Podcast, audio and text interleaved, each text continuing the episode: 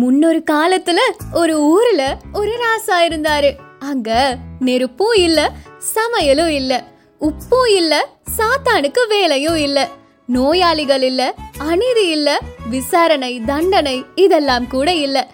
சாத்தான் ஒரு வேலை செஞ்சான். வெளியிலிருந்து நெருப்பு கொண்டு வந்தான். ஒரு சமையல்காரனையும் கூட கூட்டிட்டு வந்தான். சமையல்காரன் வறுத்து வேக வச்சு நாக்குக்கு ருசியா சமைச்சு கொடுத்தானா ராசா முதலாக எல்லாருமே தேவைக்கு அதிகமா சாப்பிட தொடங்கிட்டாங்க. சாத்தான் சமையல்காரன் கிட்ட உப்புன்னு ஒரு பொருளை கொண்டு வந்து கொடுத்தான்.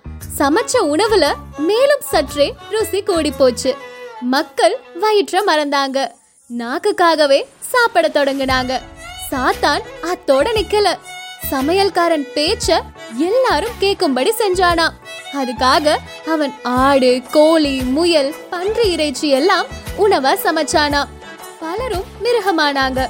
ராசாவின் தம்பி ராசாவை கொன்று ராசாவானானாம்.